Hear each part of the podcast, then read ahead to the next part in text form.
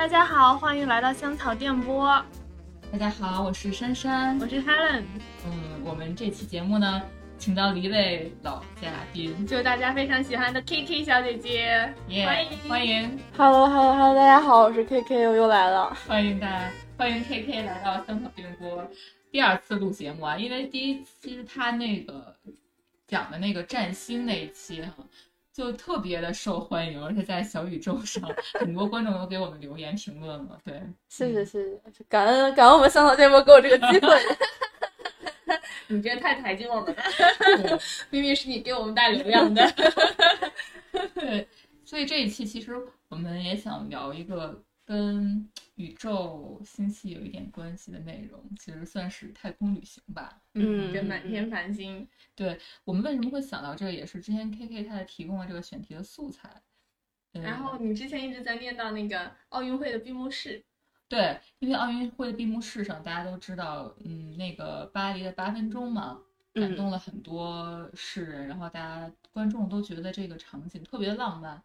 因为刚好是。那个太空员在上面吹一首曲子，是马赛曲。对，它是呃，整个那个奥运会的这个闭幕式，它是。用这个很多的这个镜头，然后把这个马赛曲穿起来，然后正好那个太空员他就吹了那个马赛曲最后一段，对，就感觉特别哇，好浪漫。菲菲，你当时看到这一段的时候是什么感觉？还挺震惊的，因为当时没有想到说我会在一个奥运会的这么一个就是闭幕式上看到人在太空去吹这个曲子，加上萨克斯，就是真的是很喜欢这种就是吹的这个乐器，所以就觉得哇，好酷。法国人一以贯之的浪漫，对对对，完全没有想到。而且星空本身就很浪漫，他们这个元素抓的特别好。对，就是他星空结束之后，我记得应该直接就是那个场景一切就切到另一个人的眼睛，就感觉衔接的哇，真的是超棒。嗯，特别用心，相当于对。后来我知道 K K 就是他跟我发了一下他近期的阅读的书单啊、歌单啊什么的，我发现有很多的宇宙太空的元素。对对对对当时也是看完这个之后就特别特别的兴奋，然后又去了解了一下，然后发现那这个在我们这个巴巴黎的这个闭幕会上吹萨克斯的这个太空宇航员，然后他原来之前也拍过一个纪录片儿，嗯，叫《十六四日出》，对，然后我就翻过去就是看了一下，就当时觉得哇，真的是真的是他专门是去这个太空上吹这个萨克斯，还有带小王子带书上，就觉得哇好酷，对，然后一激动之下就干脆汇总了一下我之前所有。读过啊，或者包括说这个看过的，呃，一些这个影片的单，包括书单啊，甚至还有一个歌单，对，嗯，就都汇总了一下。对，刚刚我们我们也补了一下十六四日出的这个课，嗯。嗯，是不是特别棒的纪录片？很好看，很好看，嗯。那它这个片子的这个十六次日出的来历是什么呢？你知道有所了解吗？对，这个也是特别有意思的一件事。它为什么会叫十六次日出呢？是因为，嗯，依然啊，就是他们在这个太空舱的话，在这个国际舱的话，依然是拿我们这个二十四小时来计算的话，它一天二十四小时之内，它要看到十四六次日出和日落。所以它这个十六次日出，其实就代表着我们在太空这个国际舱里面每一天。看到日出的这么一个次数，嗯，对，他自己本人是在这个呃太空上待了六个月的，对，嗯，我看到上面还不止一位宇航员，对对对，他们好像是就是每次都是有一个呃以数以数字去记的一个所谓的远征，对，就是这次应该是五十一吧，对，就是五开头的一次，对，五一还是五十一，我记不太清了，对，嗯。就每一次都会有一批组织，然后这批组织就属于说跨国合作的那种感觉，还蛮酷的。是的，是的，而且我看到宇航员在上面其实也，因为我们看过很多不少就是太空啊宇航员的片子，但这个他拍的感觉就会让你觉得很诗意，嗯，他有一种诗意在里面，嗯，就毕竟法国人出品嘛，对，就是其实像是太空纪录片的话，我个人觉得它其实是那种既理性又浪漫的这个。综合体一个 remix 版，不是那种很硬核，也没有过于的，就是超脱于现实的东西。对嗯它。其实啊，就是包括我也是有在最近有看一本书，叫《嗯。在我在太空中的一年》。嗯。其实，在太空中的这个生活，在这个国际舱的这个生活，其实还蛮枯燥的，而且是挺理嗯性的。嗯。对，就。每天其实你在那干嘛呢？一些工作其实无非就是在这个太空舱里面修一修东西，但是嗯。就是包括也有看到，就是有一些这个新来的一些这个新人嗯上太空的时候，他其实身体永远适应不不了的。没错，那我给他分配什么样的工作呢？分配的工作就是说，你要把这个东西从袋子里拿出来，这其实就是一个嗯很难的工作。那我们可能觉得在这个地球上哈，在地面上，这不算什么大大容易的对的，对，但嗯其实在这个国际舱里面就很难，就因为它一旦把这个袋子打开，它的东西会乱飘，嗯对，真的它就直接飘出来。所以说你一定要有一定的这个技巧，然后把这个袋子去，就是你要跟着袋子一起转，嗯然后它这个东西它才会不出来。嗯对，就所以说就是。你可以想象一下，就是在这个太空舱里面的这个工作，其实是我们可能在地球上有点想象不出来的这个工作，而且说实话，他们是非常理科，就修修这修修那，对对，是非常非常枯这就是他们燥的。平常日常的一种呃维护，对，嗯对，但为什么我们又会说浪漫呢？是因为就是，如果在这个枯燥的过程中，你去外面去看一下，不管是看地球也好，还是看宇宙也好，可能那个认知都是不同的。就是没错，不管怎么说吧，虽然我没有上过太空舱，但是我在我在看这个纪录片儿的时候，就每一次他们就是跟着这个镜头往外望的时候，都会觉得哇，真的好浪漫，而且就会感觉说人真的是很渺小的一个存在。是的，没对错，然后再加上就是真的是这位这个法国宇航员也是非常非常浪漫，他应该叫托马斯，然后他带了一本诗集上太空，对，嗯然后还带了小王子一个小王子玩偶上太空，嗯然后后来还就是把这个萨克斯给他运过来也上了太空，就是他没有办法不浪漫了已经。我们之前也做了一些前提了解嘛，他说当时其实他这个萨克斯差点就没有带上去，对，嗯，因为他有一些这个重量的限制吧，对，嗯嗯，当时应该是说每个这个宇航员上太空的话，个人物品是限制在一点五公斤，然后一个萨克斯就已经是二 2. 多点对二点2.4四，对对嗯对对，那所以就超重了，你知道，就带不上去。但嗯是就怎么说呢？就可能就真的是法国那边就是有着格外的一种浪漫吧，就人家就想听人在这个太空里面吹萨克斯，所以就就还没有跟这个宇航员说，然后就把这个萨克斯给他偷偷运上去了。对，就是包括他这个他的妻子啊，然后以及一些朋友啊，就是把这个就萨克斯偷偷放在这个就是运货舱里面运上去了，然后包括他进到货舱里，这个宇航员都不知道，然后直到过生日那天，应该是过生日那天吧，打开说哦，原 来有个萨克斯在这儿，我又多了一项工作。嗯自己又可以多一项玩乐的东西了。对对对，是还是挺有意思的。嗯，对，但影片里每一次他出现的那种切换的镜头，就像 K K 刚刚讲的，好美、好宁静、很遥远，就像看地球，站在宇宙里面，再反过来看地球，对那种宁静安详，但是又很深邃的湛蓝嗯色的对一个，星球，特别美。对，有点像，就是我小时候去那个北京天文馆的时候，那时候爸爸会比较喜欢天文学这一块儿东西，嗯。然后带我去北京天文馆的时候，会你就坐在那个，它是一个球幕电影院，嗯，然后那个你会坐在那个电影院里边，然后整个它的角度是仰视的那个球幕的影影院，它就有点像一个塑造一个沉浸感的这么一个环境，宇宙嗯环境，然后不同的星系离你远近，你都可以在那个屏，就是那个屏幕上看得很清楚。哇，那也还是真是挺沉浸感的对这个太空体验很沉的。浸，而且它在门口就是有一些那种，呃，像像是那种就是如何培养一位合格的宇航员嘛。当时、嗯当时一个很我我们都觉得就是小学生，因为很多时候都说你想嗯做什么啊，我想做宇航员，大家觉得很酷。嗯，但其实大家一看到那个设置，它第最初级最初级的一个设置就是让让你就是四脚绑在一个转动的一个那个仪器上。然后嗯你你你周身要三百六十度的、七百二十度各种旋转，是给你旋转一分钟至少，然后你看你下来是怎么样，就这一步都会让很多人无从。就没有办法去适应了，就其实卡掉了 绝大多数百分之九十九的人。对，然后嗯我还想补充一点啊，就是除了我们对于这个身体要求以外，其实成为宇航员，就是他还有这个非常多的这个，就是关于这个智智力的这个要求，就嗯比如说刚刚说的那个，对，像什么数学啊、物理啊，这些是必须得好的。就是如果嗯我们数学不好的话，理不好的人，对，靠边真的是。对，然后包括他是，就是你想，就是太空里面一个很重要的就是工作，其实就是上去维修东西，你还得是个工科男、或者说工科工科女才行。就是，然后包括说就是我们的这个就是太空服啊，它其实有个非常非常重，它其实是能够达到一百二十公斤，呃，公斤好像多了哈，一百二十斤吧，嗯，反正就很沉沉的一个状态吧。对，就是你还要去，就是首先你要是有体力，然后其次的话，你还要知道说你要怎么样去把它组装在一起，其实还挺麻烦的。是的，是的，嗯，而且还要性格好。对，因为你想，你在这个太空里面可能要待六个月，或者说待一年的话，就是那你要一定要是一个好相处的人才行，你是行。一个很很好的，就是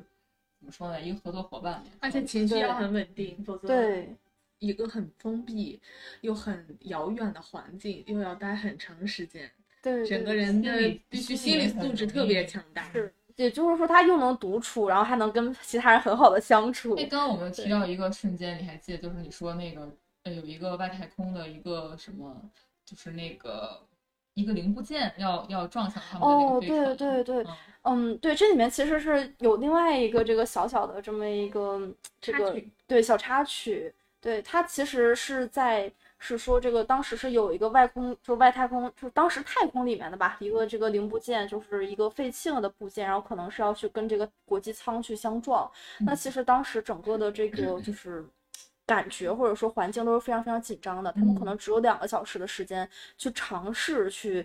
呃，挽救一下自己的这个生命，但是嗯。能不能撞上谁也不知道。嗯没错。然后当时就只是在这两个小时之内，他们还要去做这个工作。那这个工作是什么呢？就是我们刚才在纪录片也会看到的，就是他们就是作为一个宇航员，他们经常要去回答地面上的，不管小朋友也好，还是说是这个就是人们去问了什么什么 Twitter 啊，或者是这个就是连线也好，就是经常要去答问题的。嗯，对，那就是他到其实当时就会有一个非常非常就是强的这种有恍惚感，就是我们明知道我们的生命可能也许就会只剩下这个两个小时，嗯，然后我还要去花一段时间，可能要花二十分钟左右去跟地面连线，然后他们是完全帮不到我们，因为确实很太远了就能够就是我只有这两个小时自救，我还要去回答其他人的问题，就感觉有点。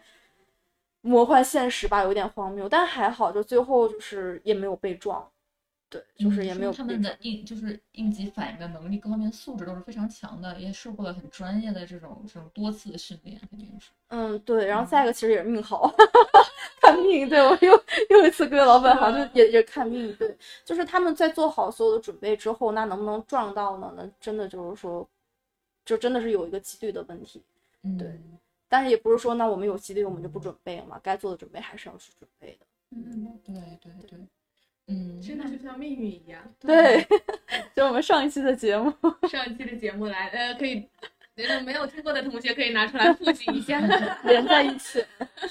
两期的知识，可以连连续收听。对知识就可以串在一起了。对，嗯是，都是星星，都是都是星星，都是星星，也都是命运以及运势。对，那其实这个的命运可能更多的就会格局会更大一点，比如说他会思考一些跟宇宙相关，然后跟个体相关，就会知道多么渺小。其实刚才我们跟那个商家还在聊说，其实这个片子还有个特别棒的一个点，包括是可能每一个去到这个太空中的宇航员都避不开的一个点，就是国与国之间的这个关系，其实是避不开的。嗯，对，其实一直都是在升华，就是因为你在这个太空舱里面就这六七个人，他们来自不同的国家。嗯那我们这个时候虽然可能每个人上去的时候都会很爱国，但是其实人跟人之间又没有那个国与国之间的边界，所以有的时候，包括是在看刚才的这个纪录片《十六次日出》的时候，有的时候也会觉得恍惚，就明明大家都是很开心的在一起工作，或者看起来很开心的在一起工作，对，嗯。然后你其实听到的新闻是说，OK，那可能美国又在跟这个法国有一些这个冲突啊，或者说是美国跟其他的这个国家对争纷还是依依旧存在。对，跟俄罗斯啊，或者嗯说是这个日本，因为他们都是这个国际舱的一个非常稳定的成员嘛。对，嗯所以其实就会觉得也是会有一点点这个恍惚感，而。且他们还在提到，就是说想要去解决一些全球变暖的这些问题，这其实涉及到的一些环境，还是我们上次说的那个领域，可持续发展的领域了。对对嗯对，就是怎么说，都看了宇宙的纪录片，真的让格局能变得更大一点。对，如果抽，嗯，抽离拿得远一点拿的看，其实大家都生活在只是一个地球地球上上面的，都是在地球上面的人。你对再往高拔，就会发现大家的，呃，共同性会被放大，差异性会被缩小。对，嗯，像我之前应该是曾经有看过一个这个另外一个关于这个行星相关的纪录片哈，就嗯叫什么，其实我也有点记不太清了。然后当时其实就有讲到这个太阳的这个部分，就是也是说就可能什么太阳那个。哎呀，具体的可能记不清了吧？就是总结出来一句话呢，就是说我们人类能活着，能活到现在，就是已经是一个奇迹了，确实是一个奇迹。是的，嗯，对所以那其实可能在这个更加这个远大的这个宇宙啊面前，就是也没有什么国会际之分了会。觉得人很渺小。对，而且特别是在近几年，大家都知道这个世界的格局啊很动对荡，再加上疫情原因，可能大家都对于这个生命就更加敬畏了。然后就是可能像这个片子，包括在奥运会中最后呈现，嗯，也是想呈现一个命运共同体的这么一个作用，想大家去在生活中去有一个这样的意识吧。对，尤嗯其是我们疫情已经疫情这么久了，对吧？嗯就是还是需要去眺望一下美好的未来的。没错，没错。对，嗯。嗯，是那 K K，你最近听说还看了一些特别有意思的，就是书籍呀、你说你去 A B C 的时候，当时翻了一本，就地翻了一本价值四百多块钱的书，那本书叫什么？那本书叫《Universe》。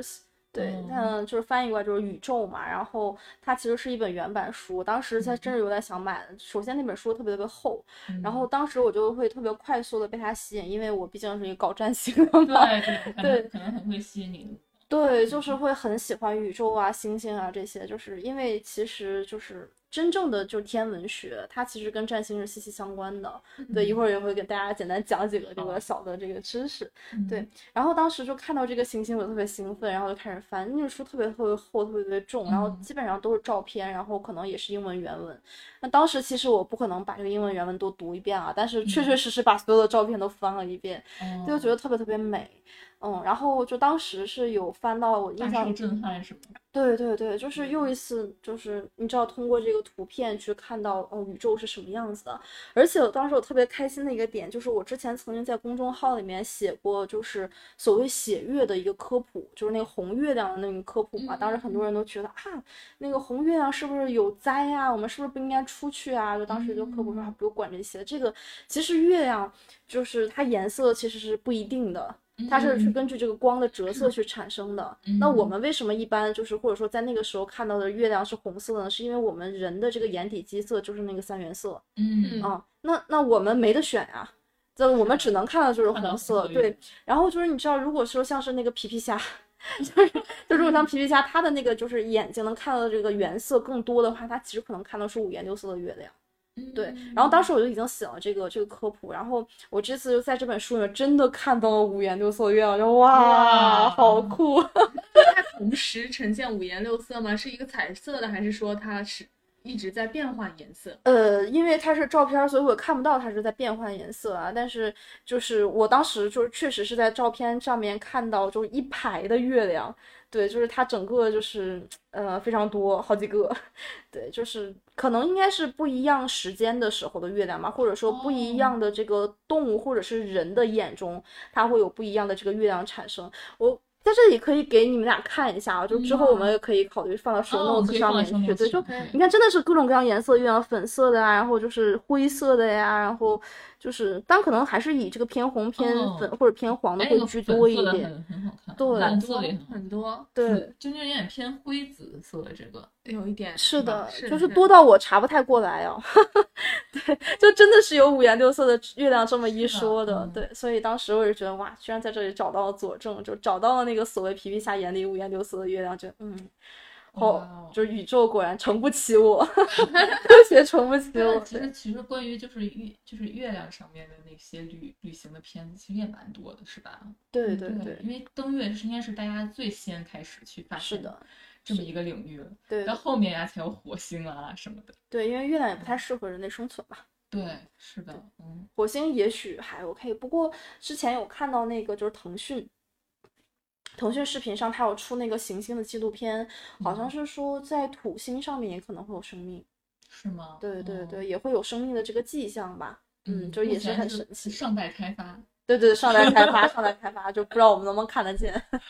对对对，嗯，是就越知道之后，可能关于宇宙、关于星系，呃，你越知道一些，就越发现自己不知道的更多。嗯对，就会有那种所谓的敬畏感，而且会嗯有那种就是谦卑感，就是我在这个整个宇宙里面就真的太渺小，就我们所有的人类其实都是太渺小了。对，就所以会觉得说，哎呀，而且就是可能，尤其是作为女孩子啊，就真的是推荐女孩子们多去看一看这些。就可能虽然我们不会懂，不是特别太懂那些一些，很 technic 的东西。对对，嗯但是你经常就看一些这个片子，都会觉得哇，生命原来是这个样子的，人类原来是这个样子，宇宙原来是这个样子，就自己的心胸，对对对，绝对会放大，对对对。嗯，那刚刚 K K 你说有一些关于就是星球之间的小八卦，啊，对对对对，这个我们还挺好奇，挺想听一听的。对这个星球的这个八卦，其实就当时也是就是跟我就是去研究占星是非常有关系的，我觉得是特别好玩的一件事情。就是我也没有想到他们之间是会有联系的。那给大家在这里稍微讲一下啊，就是木星在占星学里面啊，它嗯其实会代表着好运、扩张、资源。啊，它是代表说你愿要扩大的这么一个特点。那嗯刚好呢，就是木星应该也是整个太阳系里面最大的一颗星星。啊嗯那它有多大呢？就是具体多大我也记不清了，反正它是把其他的行星加一起还要大。它它是对，它是嗯把那其他的行星去加在一起之后，还多少倍的那个大？嗯对可能管理就会有这个对对对，好像是二十五倍啊，但是我确实也记不太清。嗯但反正就是所有所有人加一起都没它大。对嗯那就首先它已经验证了，就是它是那个就是扩大的那个特点，对吧然后就是我我在这里可能讲的会比较这个就是就白话一点啊，就是可能嗯。也会有一点这个就是不是很准确，但是意思是这个意思，然后大家可以听着玩儿。那它其实木星它是属于这个外行星的，那就是我们地球这个圈儿里面其实属于那个内行星嘛，那什么月亮啊，就是太阳啊，嗯就是。水星、金星、火星，对啊，然后地球它其实我们是一个内行星的这么小圈儿啊，肯定也有别人，但是我们先把它归类为我们这一小圈儿里面。嗯那我们这个小圈儿的这个系统是非常稳定的，最起码嗯目前是非常稳定的，否则的话，生命它就会可能随时会消失掉。嗯啊，那木星它属于说外行星，它是在我们小圈儿外的，那它又嗯大，它为什么大呢？嗯、我们这个简单理解就是可以理解为它一直在吃别的行星。对，就是他会把别的行星哎路过，他说哎你这行哈啊，OK，那我我要了。对，他就合并了，他就越并越大。对，那它就是作为这个木星呢，就是我们在这个占星学里面，它会有个提醒，它虽然代表着好运、运气扩大，但是你要警惕它可能会有一个过度的扩张。如果过度的扩张的话，或者说是过度盲目乐观的话，那其实结果也不一定很好。嗯那当时呢，作为一个外行星，而且一直在吃别的星星的这个把自己搞得特别大的这木星呢，哎，他就就看，哎，这圈儿挺好，他想进来，对他想进来的话，就大家可以想一下，就如果他要是真的进来的话，嗯哦，那我们的这个就是内行星的这个圈儿，它的这个平衡就会破坏掉。嗯那哪怕它可能不会吃掉我们的地球，是说对，占地面积会变小吗？呃，也不是，就是因为就是因为这个星球中间它都是有引力的嘛。嗯，对，就是它，但凡这个引力被破坏掉，那你就不知道它去哪儿了，就哦整个它就不平轨道衡。轨道对会要失衡是吧？对对对，失衡的话，那就其实就是你就不知道会发生什么。就比如说，如果假设我们离太阳更近了的话，那我们就都熟了嘛，对吧？就太热了，就就就晒成干儿了，对吧？就是如果这种类型型的这种这个平衡也是要去维持的。那假设木星它真的进来了啊，它有野心，它想扩大啊，对嗯它来讲这是个好事儿。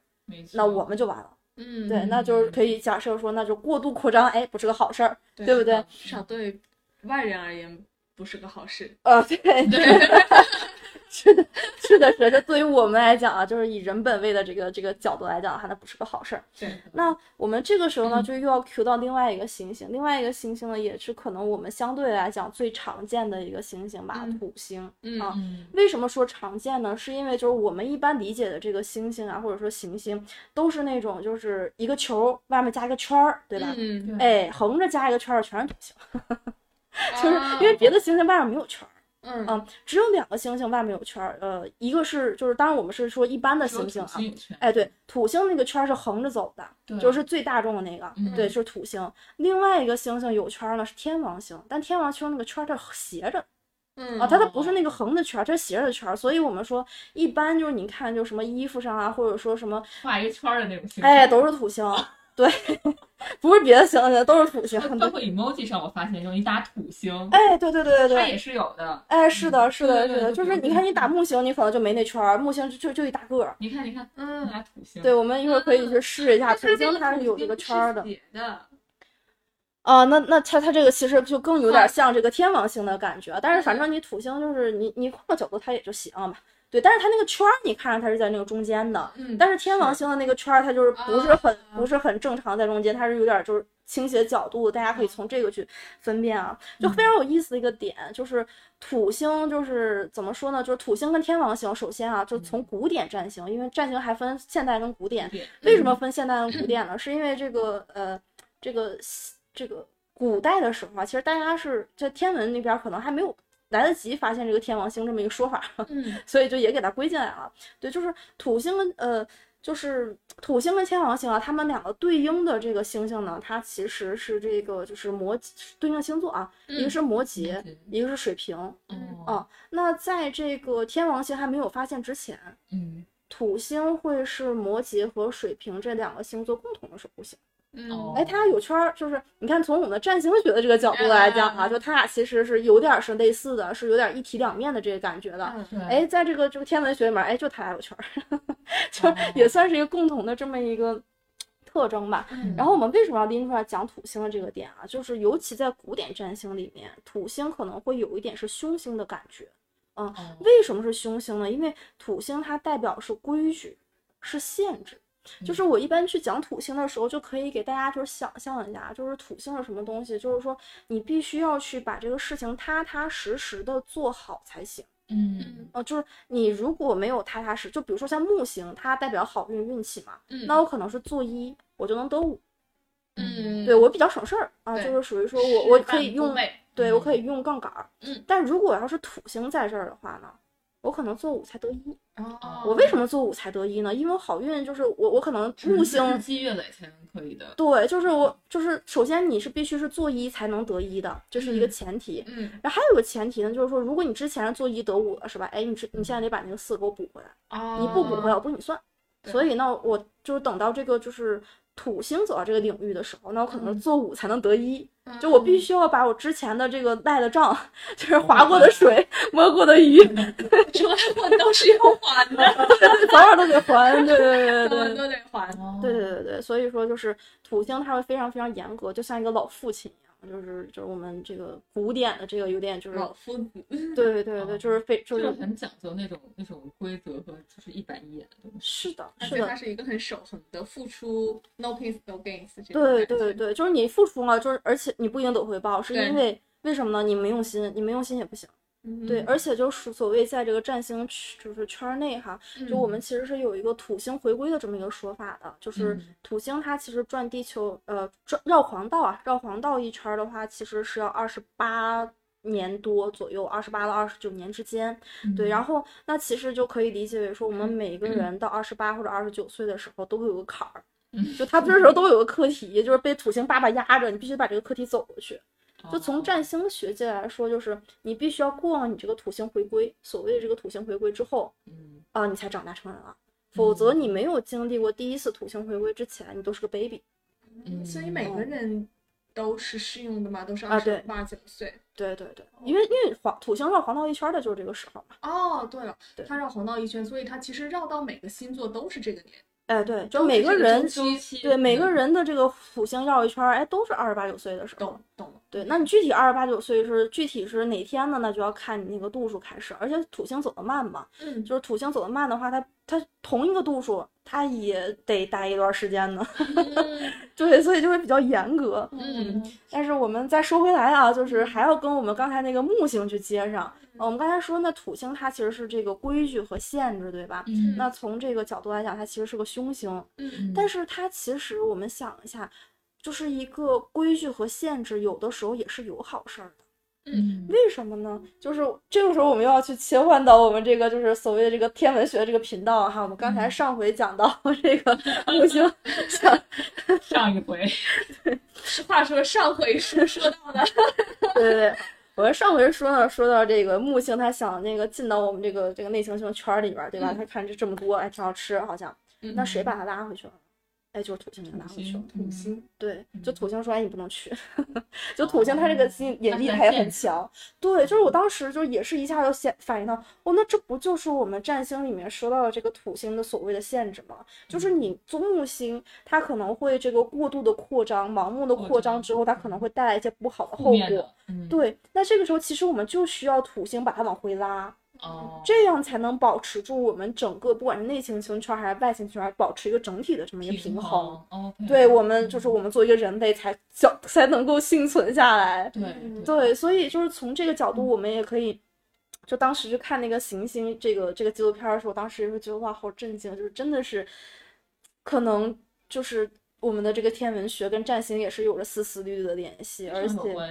对对对，嗯就是占星师眼中的这个星球都是有故事的，对。那你刚刚讲的是古典占星学系，呃，现代的占星学是，呃，现在占星学的话，嗯，它可能会更加偏向，就可能跟心理是相关的，因为我嗯们可以是这么想啊，为什么说古典占星学它可能就会相对来讲断命更多？一个非常常简单的道理哈，你看，就是古代人他的这个他也没有飞机，对吧？他也没有航空母舰，他能去的地儿他也就那么点儿。对对对，就是他就算是想远行的话，我们几乎也可以估计到说，那我去一次，哎，一年回来一次，一年，就是他嗯基本上都是有计划、有安排。就说我是想预估的话，哎，我要嫁到哪儿啊？可能我远嫁的概率不是很高。嗯，如果但凡说啊，我要是远嫁，那你基本就回不来了，就这个是是有这个逻辑撑着的嘛，对吧？嗯或者说我回来一趟很费劲，就是这个就是就用脑子想，这是常识的道理，对吧？嗯所以说古代可能相对来讲，它更容易去所谓的这个断命，但为什么现代它没有办法去断命呢？我只能说给你看这么多可能性呢，是因为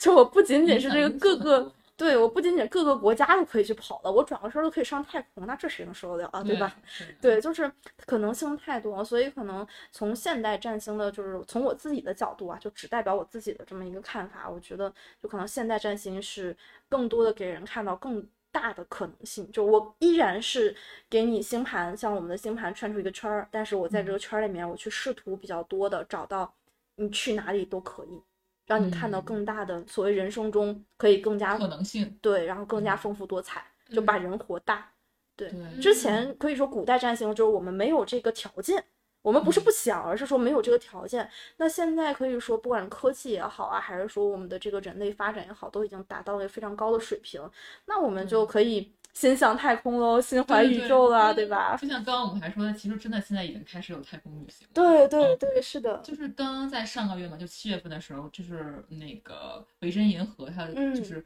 首先推出的这个亚轨道飞亚轨道旅行，已经开始在他们的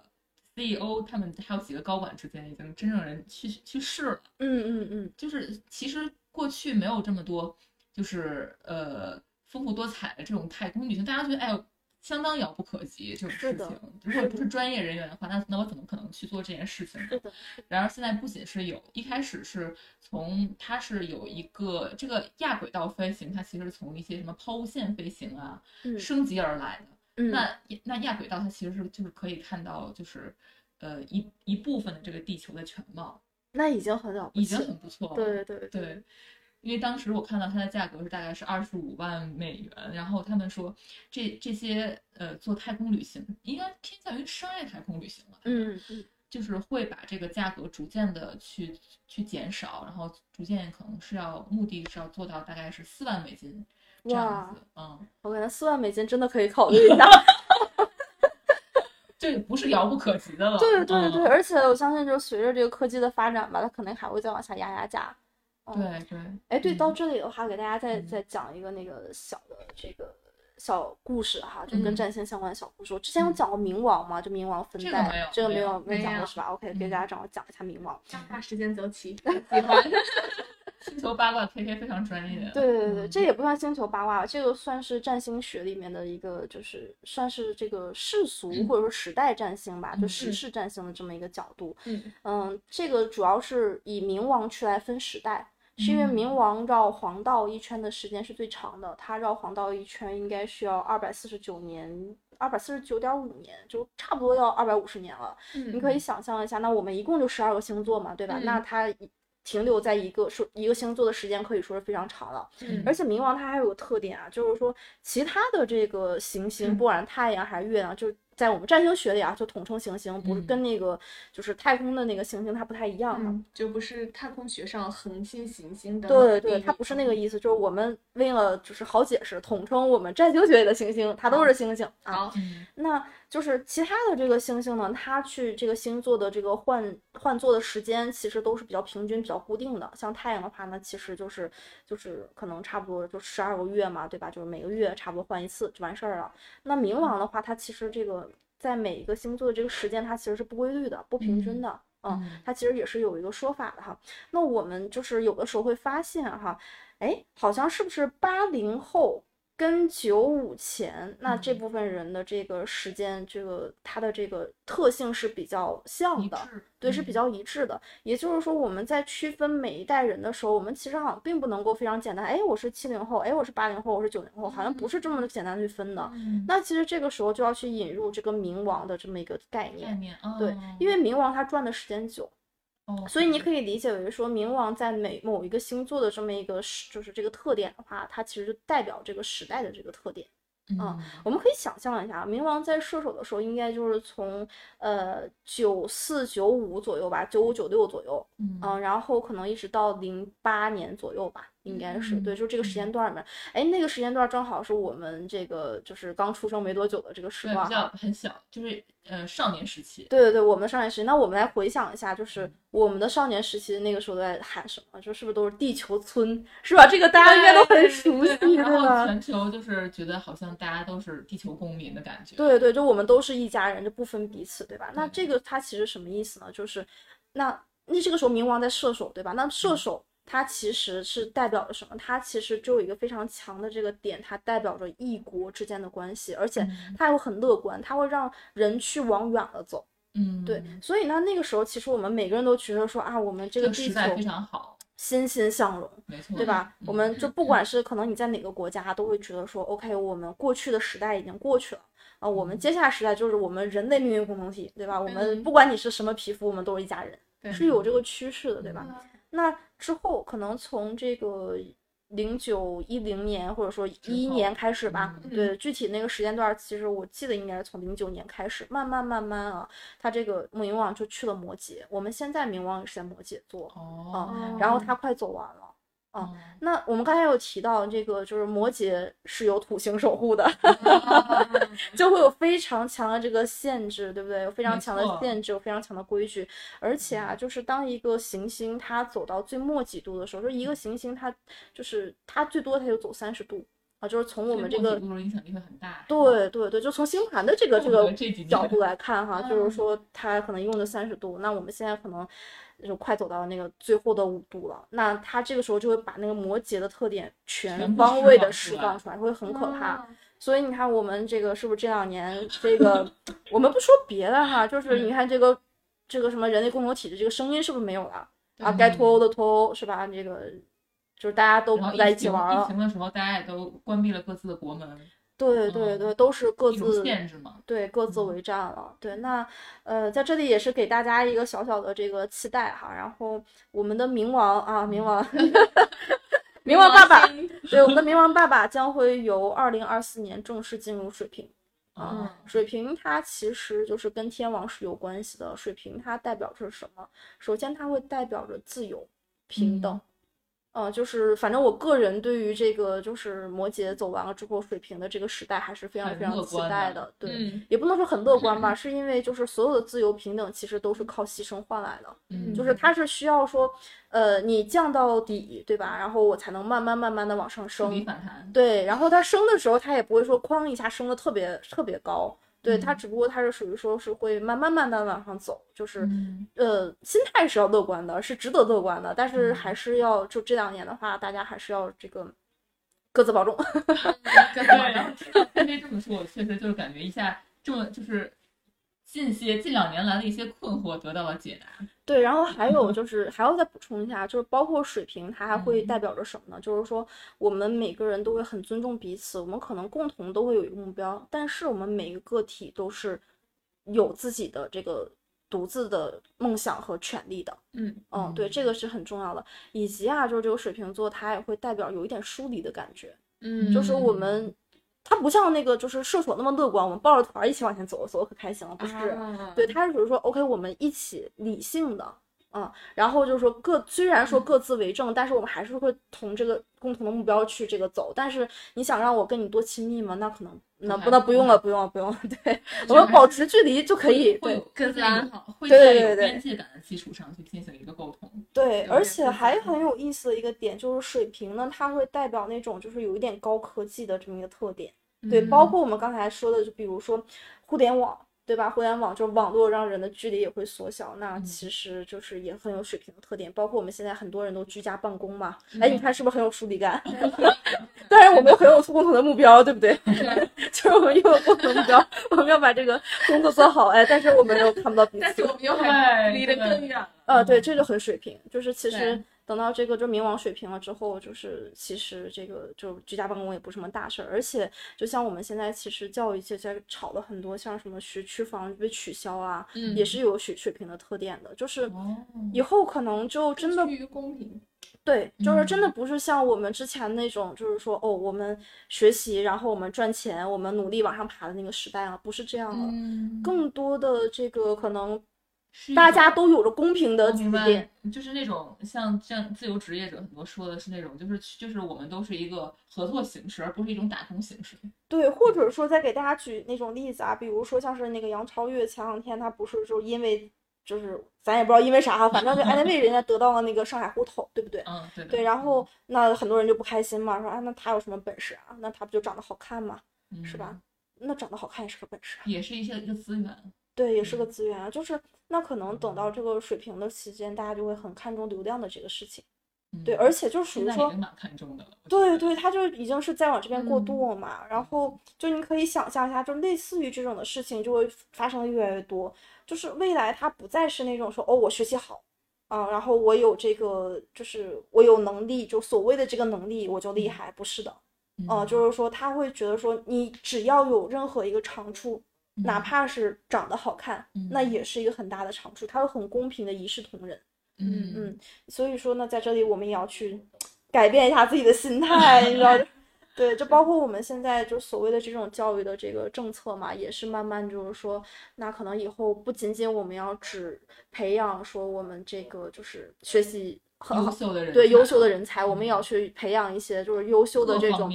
对各方面都很优秀的这个人才得。现在可能就是有一个问题呢，就是就是说很多人他一味的去追求一种高学历，那那我们就是一些技术性的人才要怎么去弥补呢？其实这就是后对面的一些问题。对对对，嗯所以说其实这么一想，是不是对未来还算充满期待？对 我们这次节目其实还挺又既涵盖了太空旅行这种浪漫的议题，然后又涵盖了很多社会议题。对对，然后就还有就包括说这水平他也会，因为他走得高走得远嘛，那就再高再远去哪儿？那我们就去太空了。所以可能，嗯，我们是有一个说法，就是可能在冥王在水瓶这段时间，也许真的太空旅行就会成为一个。